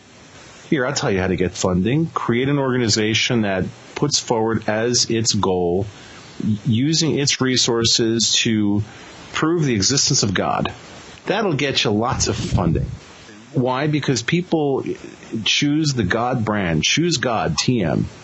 Uh, they choose the God brand and follow the money. Boy, it's the most successful brand in the history of the species. Well, maybe you can certainly frame paranormal research in that framework because you could say, well, we're seeking God and the creatures and his servants or whatever, and these are part of God's kingdom, and therefore we need to understand them. So I guess it's related in some crazy way. But you lose all the scientists on that. well, I mean, this is the problem. We we live in a fragmented society. I was going to say before that, as far as a spokesperson, I would shoot for someone who uh, is visually very presentable, who's uh, got a calm, collected approach to the way he speaks, who is an excellent writer and, and a master of written communications and who has an in-depth understanding and interest in the topic. So I, ch- I vote for Mac, Mac Tonnies. Yeah, absolutely. yeah, I second. You're in. Well, it's better. It's better than uh, Seth Shostak, I suppose. yeah, it means you're not going to call Korff up and get him on the air. I mean, Oh. yeah. Oh, Oh, no, you no, said no. the K word. Shh. I went and did it. Oh, darn. Oh, the secret warrior. Been invoked on the Paracast yet again. No, but seriously, the, the problem, of course, of finding the person to represent such an effort is that that person most likely is going to be someone who wants to be uh, paid really well because uh, really good marketing people and PR people make really, really good bling. There's no bling in this. You know, Mac, you brought up previously Joe Firmage, who started what he did, I think, again, with the right intentions, but just went over the edge and, and, and got discredited, just like someone else who was brought up on the Paracast forums. Someone was asking, who's Ray Kurzweil?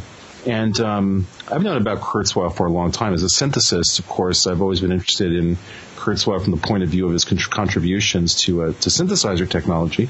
But um, you know, anybody who delves into studying Kurzweil then finds out that you know some of the claims in his books are one step shy, I think, of lunacy.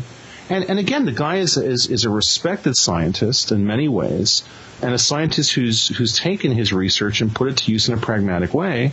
But it's almost as if you, you get these people who are incredibly intelligent, and that fine line between intelligence and insanity rears its ugly head. And next thing you know, reminds me of there is a kind of a flake factor at work. Unfortunately, he reminds me a lot of um, uh, the guy who wrote the physics of immortality, and then uh, Barrow, Frank Barrow. Again, this is an accomplished uh, astrophysicist, and you know he was no no uh, outsider. He also he's written a follow-up called The Physics of Christianity, and you know basically his his arguments make a sort of elliptical sense, but it requires so many ifs that it's just, uh, you know, it's it's not. You, know, you mentioned mental masturbation. This has to be mental masturbation at its finest. Kind of a messianic, messianic quality you get to to Kurzweil's new stuff that I don't. Uh, I don't quite get into. It doesn't mean his ideas are invalid, but as a spokesman, I'm not sure he's who I'd pick. well, no, uh, the Kurzweil's got the deeper skeleton in his closet, which is the. Do you know about Ramona? Yeah, I do.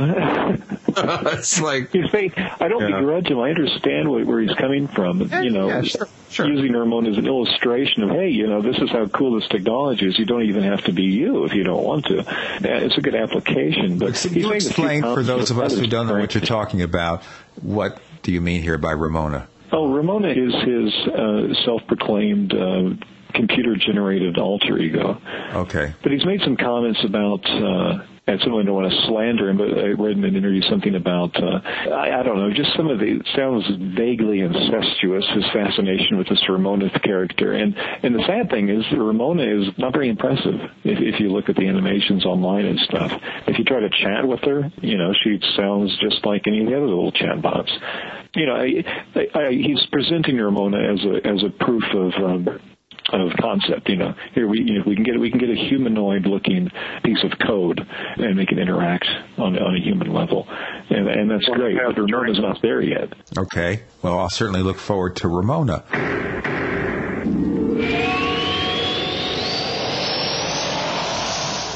That's one small step to Armageddon. 2019, the Moon. A Soviet spacecraft found after half a century holds the darkest secret of the moon race and the hope of all humanity.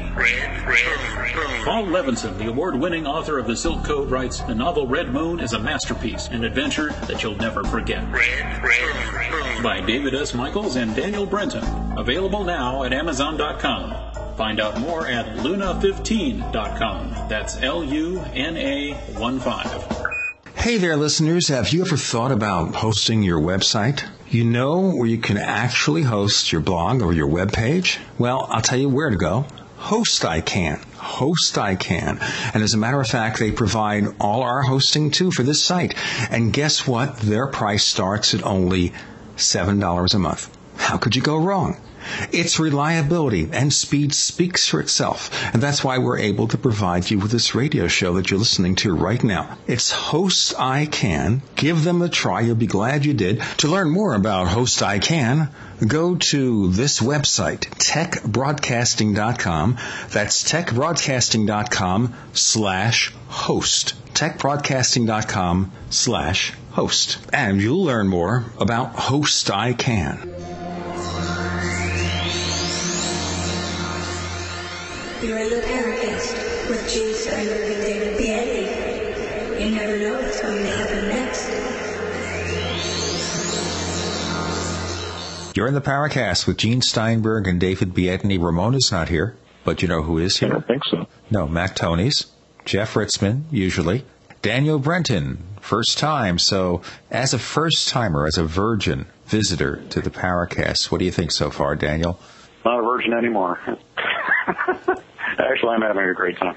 Well, that's good. Enjoying it. I was going to say, I, I hear the sounds of cherries popping, but I knew it was coming. oh, sorry. Can I edit that one out, I think? Yeah. No, no. unfortunately, it doesn't get edited out. This is going to stick with the final version for the rest of time. We, you, you don't have those David FCC say that. Yeah, no, no, I'm sorry. Well, we've been, we've been talking about spokespeople for, for this thing. Sure. And obviously, it's going to have to draw from the people who join this thing. Uh, I mean, gee, and Dave, the reason you're doing this show is because you feel compelled to do so. You feel it's important. This isn't a matter of getting money for it. You are committed to it inside. It means something to you. That's the kind of people that would be joining an organization like this is, okay, I feel enough about this that I want to do something, I want to contribute, and I'm willing to do it within this criteria because it's important. You get a bunch of intelligent people in a group. Some people are going to have certain talents that are going to express themselves. And so, you know, you, you work with whatever the strengths are in that in that group. But it almost makes sense to have someone, I think, from outside the group, someone who can claim the role of, uh, I don't want to say true objectivity, but maybe plausible deniability is more appropriate here. You know, someone who, well, it has to be someone ultimately who is media friendly. And that makes uh, the Paracast guys, well, you know, not not real viable, right, Gene? Absolutely not. I would never volunteer for such a position.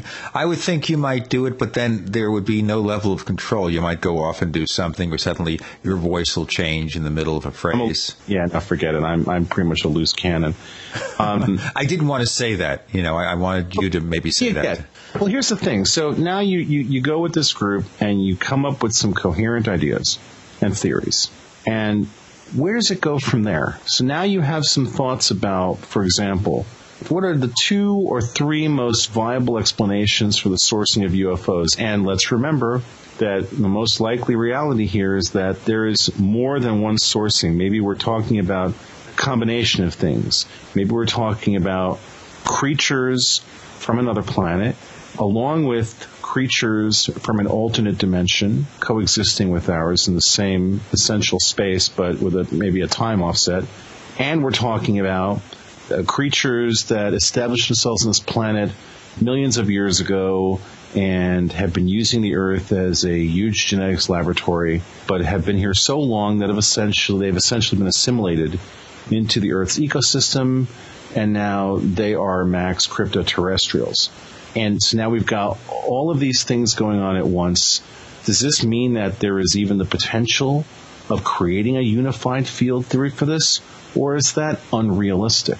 Well, who necessarily needs a unified field theory?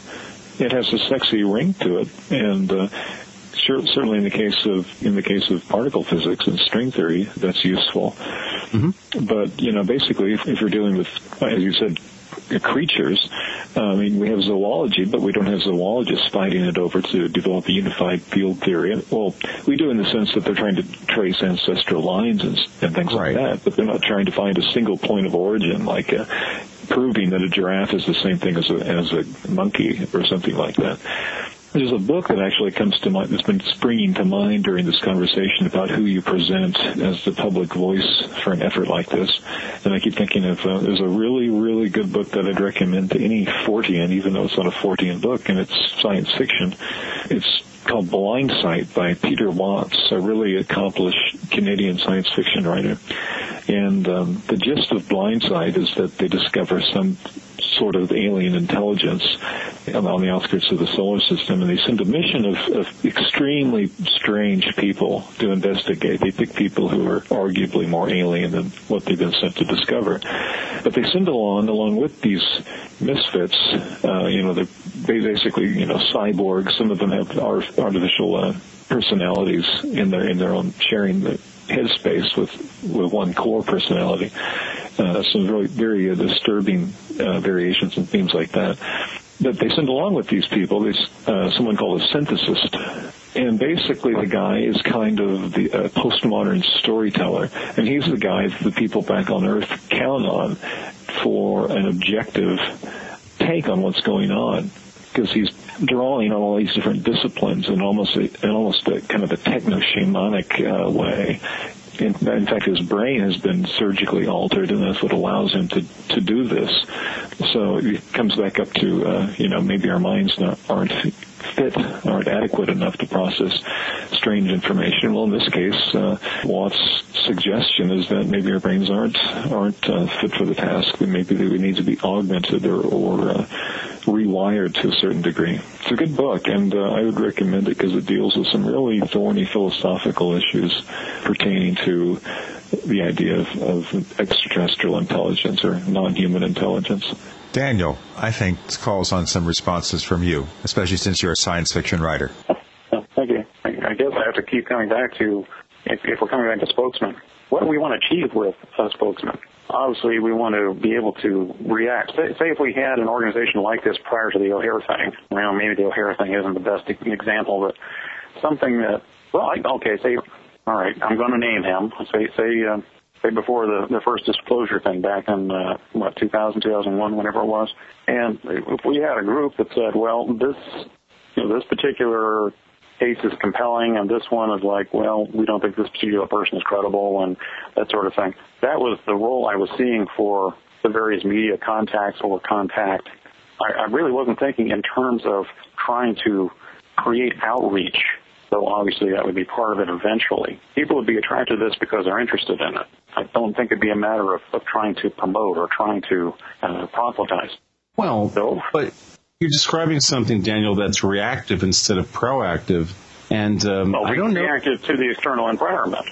Sure. Uh, it would be proactive in the sense of it's it's uh, cultivating or trying to cultivate research within its, its constraints be creating a body of research, I would, I would hope anyway, a body of research that would hold up to people who are being objective about scientific method, and rather than just scoffing at it because it's about all that crazy stuff. But you, you raise a good point, and frankly, I haven't thought out that kind of thing.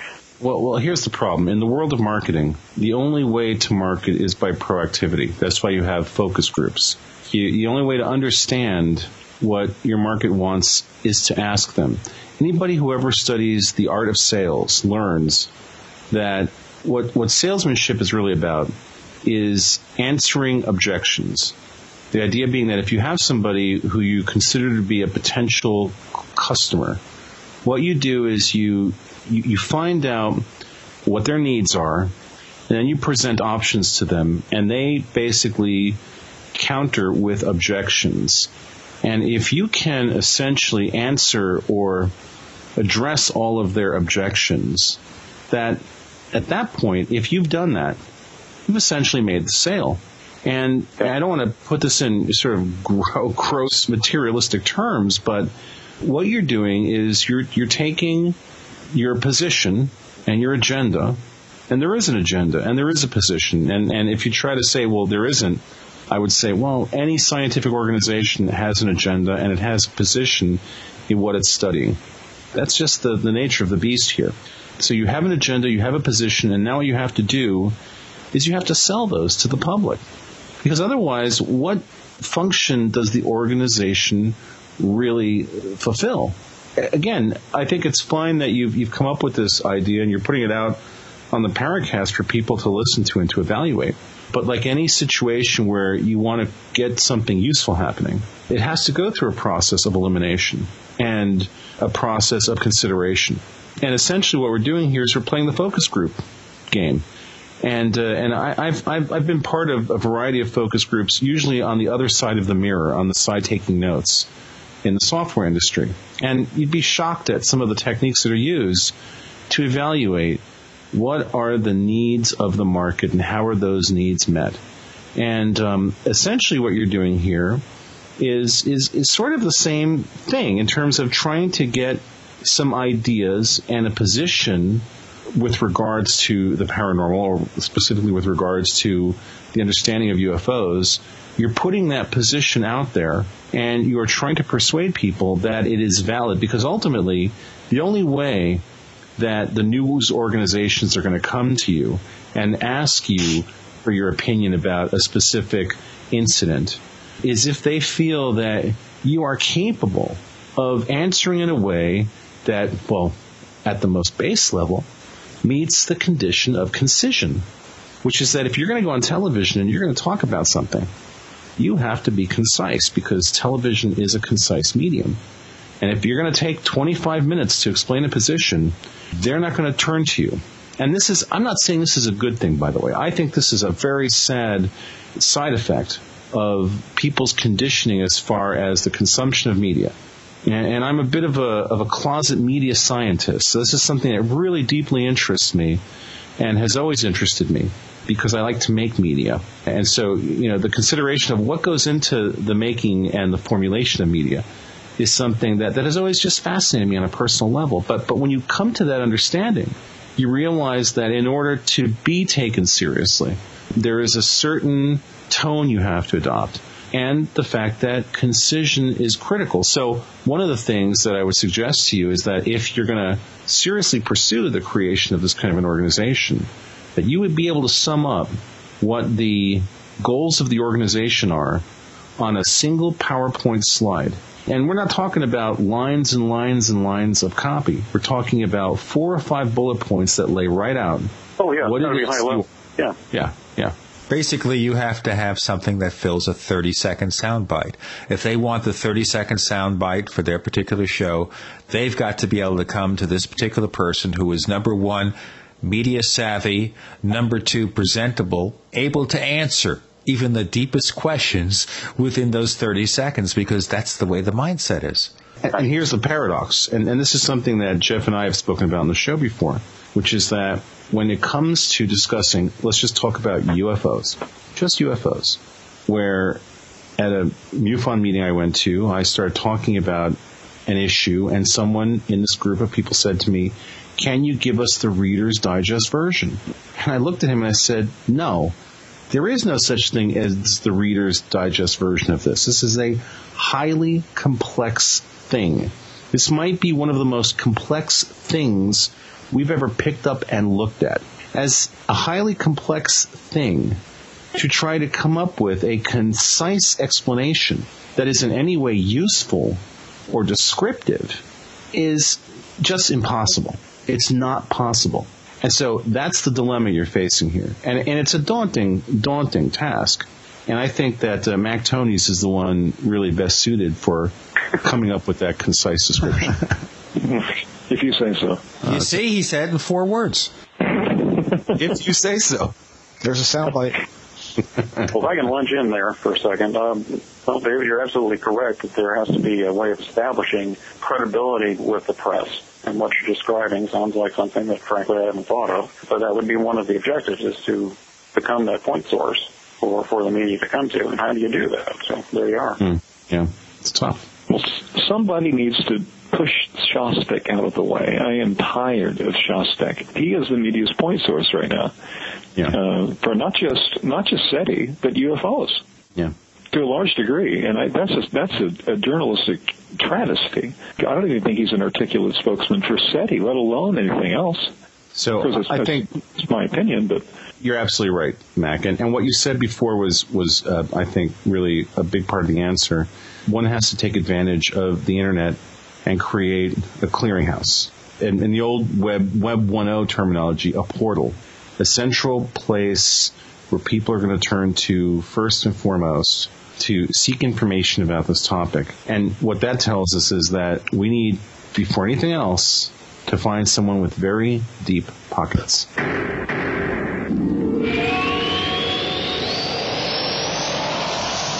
Hey listeners, did you know that Fate is the oldest and best known publication on the paranormal? Well, since 1948, Fate has provided their readers with fascinating in-depth articles on subjects like psychics and spiritualists, ghosts and hauntings, UFOs and aliens, as well as readers' true personal mystical experiences. For under $20, you can keep up with all the latest information. To subscribe, call now at 1-800-728 2730 or visit Fate's website at www.fatemag.com. That's 1-800-728-2730 or www.fatemag.com. So what are you waiting for? Your fate awaits. Gene and I love to hear from our listeners.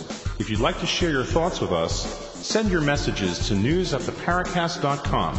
That's news at theparacast.com. And don't forget to check out our website at theparacast.com, where you can download past episodes of the show for free and visit our dynamic discussion forums. Also, please patronize our sponsors. Tell them that you heard their ads on the Paracast. They'll appreciate it, and we will too. Hi, this is Timothy Green Beckley, otherwise known as Mr. UFO, reporting live for the Conspiracy Journal. And we have a special offer to the listeners of the Paracast. Want to receive our publications for free? Conspiracy Journal and Bizarre Bazaar sent to you via snail mail. And all you have to do is email me at MrUFO at webtv.net. That's MRUFO at webtv.net, and we'll send you two of the most exciting publications. But we do need your actual address because these are physical publications, and you'll enjoy all the latest articles by some of the leading researchers in the field, as well as up-to-date information on the latest book and videos, and it's all for free. Or drop us a line, Mr. UFO at webtv.net.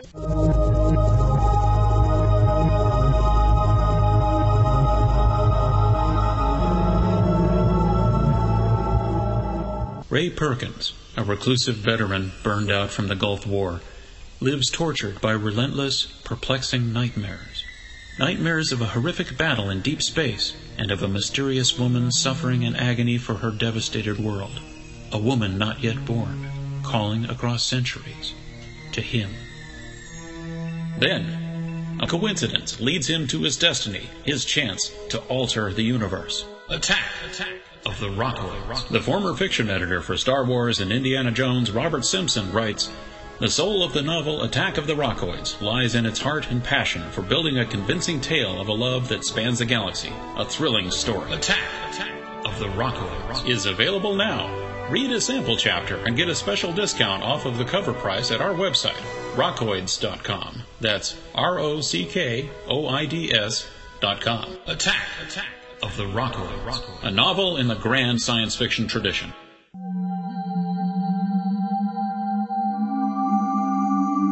You've entered another dimension. You've entered the Paracast.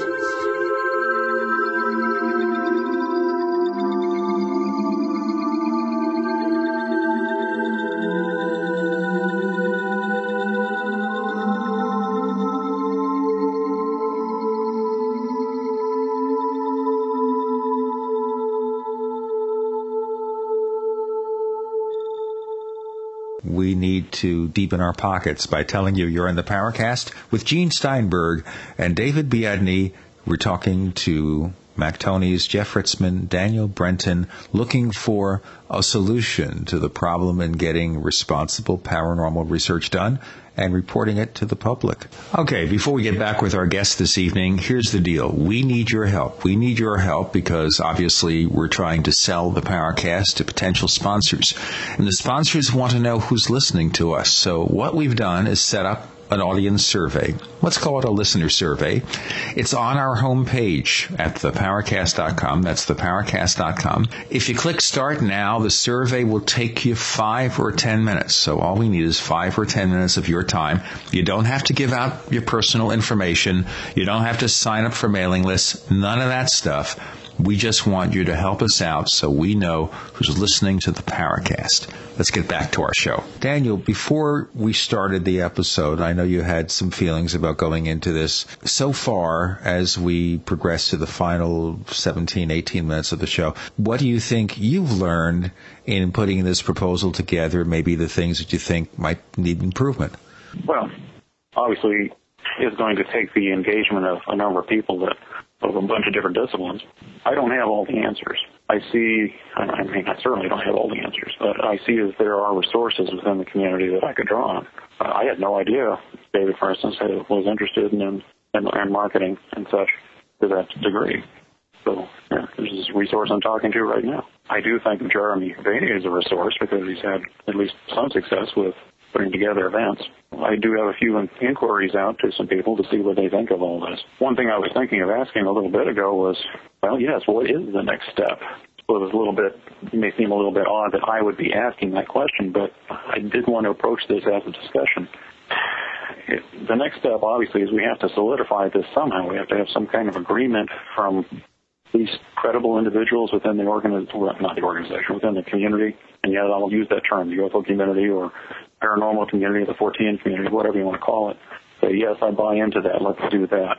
Uh, and moving forward towards something, because obviously the the, um, the threat's going to have to run very uh, far. There's going to have to really substantial spine to this in order for it to continue for an indefinite period. So obviously this is going to take some thought. I would invite anybody who has suggestions or thoughts on that, send them to me. Hmm.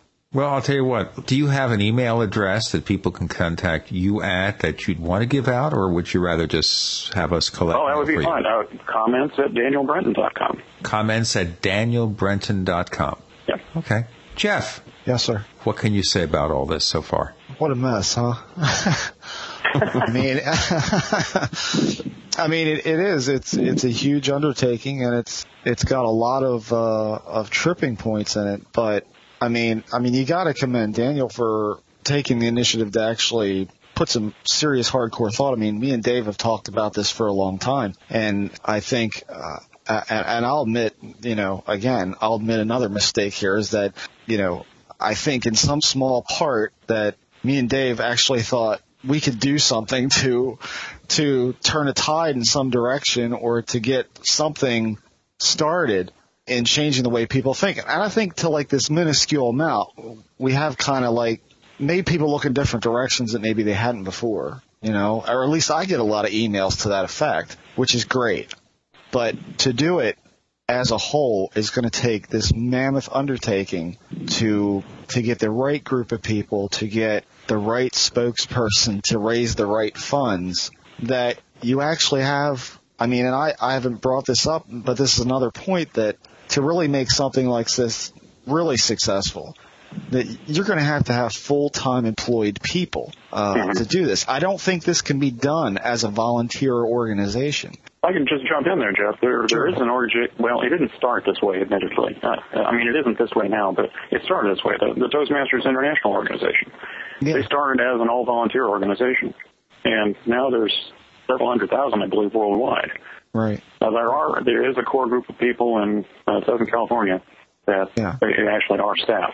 There is such a thing, but it didn't start that way. One of the things I, I was talking to my wife about the other night was uh, I've seen a lot. I mean, you talk about seeing a lot of Shostak on TV, Mac. Who else I've seen a lot of been lately here has been uh, Joe Nickell. And for between him and uh, McGaha, I think they're two of the worst debunkers on the planet. I mean, they suck at what they do. By the way, my email is jeff.ritzmann at gmail.com. It's one of those things where you're talking about the center. Uh, what is it? The this study of inquiry. Well, it's, they changed it from uh, Center for Scientific Investigations of to claims of the Paranormal Committee or whatever. I don't know. Right. But now it's just CSI. But they look um, to be CSI like, like the TV show. Right, exactly. All right. They look to be like they're professionally funded. I mean, at least from what what I perceive on on TV, it seems like this is their full time gig. And to that end, I would say who is funding them in that respect? Who are those people out there throwing money at people to debunk these things and debunk them not even very well? I think that we have to have people on our side of things who are just not set on one area or the other, but just have a genuine curiosity for this. That's going to be the real sticking point is I don't want to believe anything. You know, believe me, if somebody came to me tomorrow and said, Jeff, nothing really happened to you. It was all in your head. Or this is not a product of you. It's not about you. It's about different circumstances and what you, your wife, and all your friends saw at the time this was all going on with you.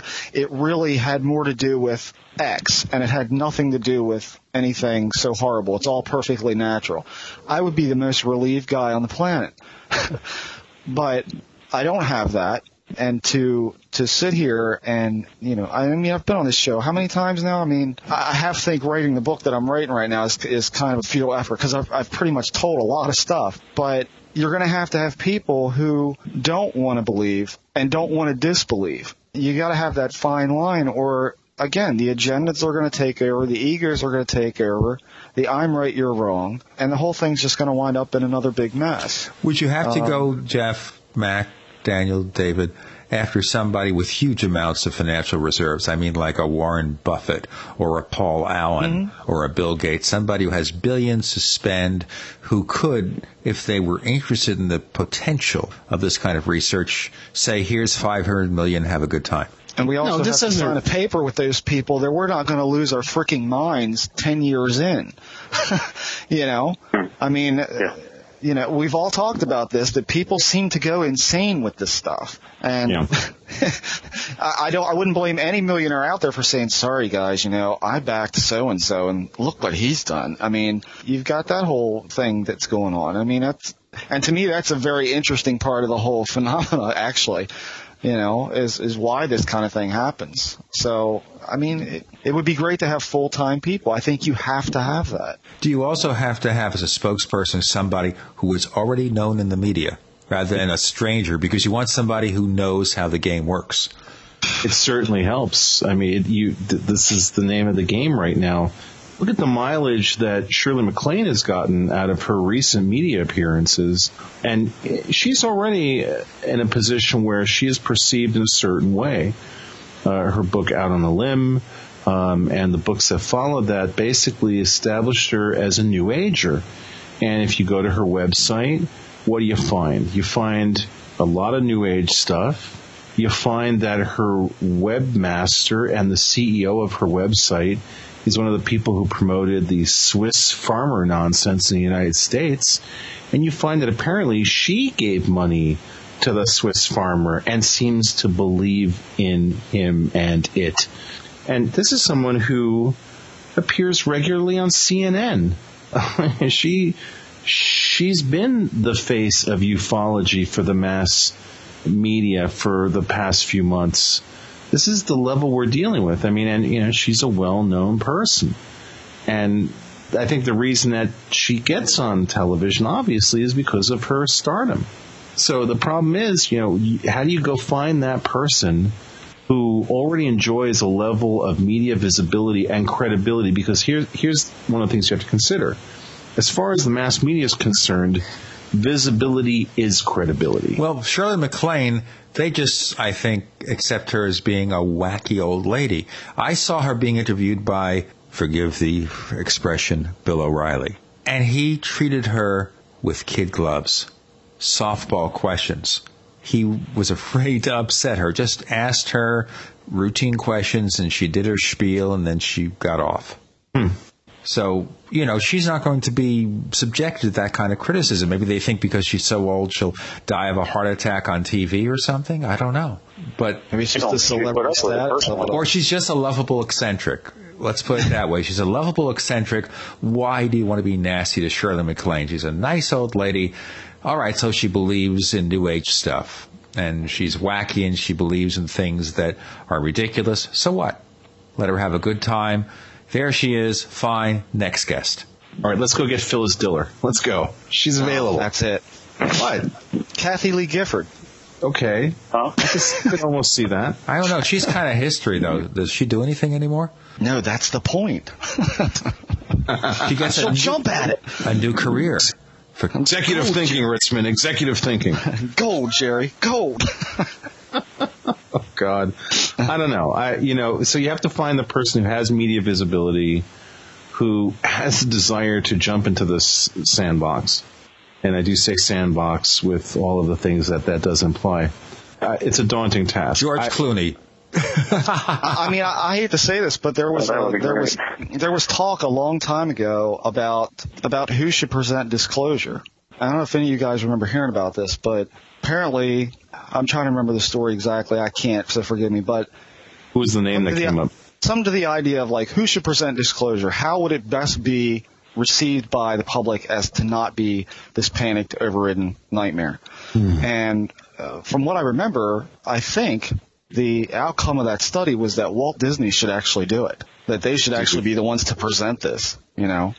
Steve Um, Jobs. He has a reality distortion field. If he gets up there, they'll believe anything. Yeah, I mean, No, no, no, no. What he does is he gets up in front of the audience and he goes, "Free iPods for everyone."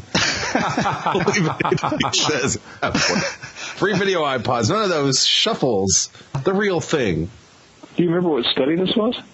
I was just thinking, if it was Walt. Disney, then he'd still be alive. So, Well, no, I, I'm talking it, the Walt Disney Company would be used. They would be. oh, oh, oh, I thought you. I thought you meant Walt Disney himself, and I was No, thinking, as, well, as in the Walt Disney Yeah. Company. I'm sorry. gotcha, Yeah. gotcha. Well, of course, you have anybody within the ABC organization. You know, Barbara Walters or somebody. I don't know.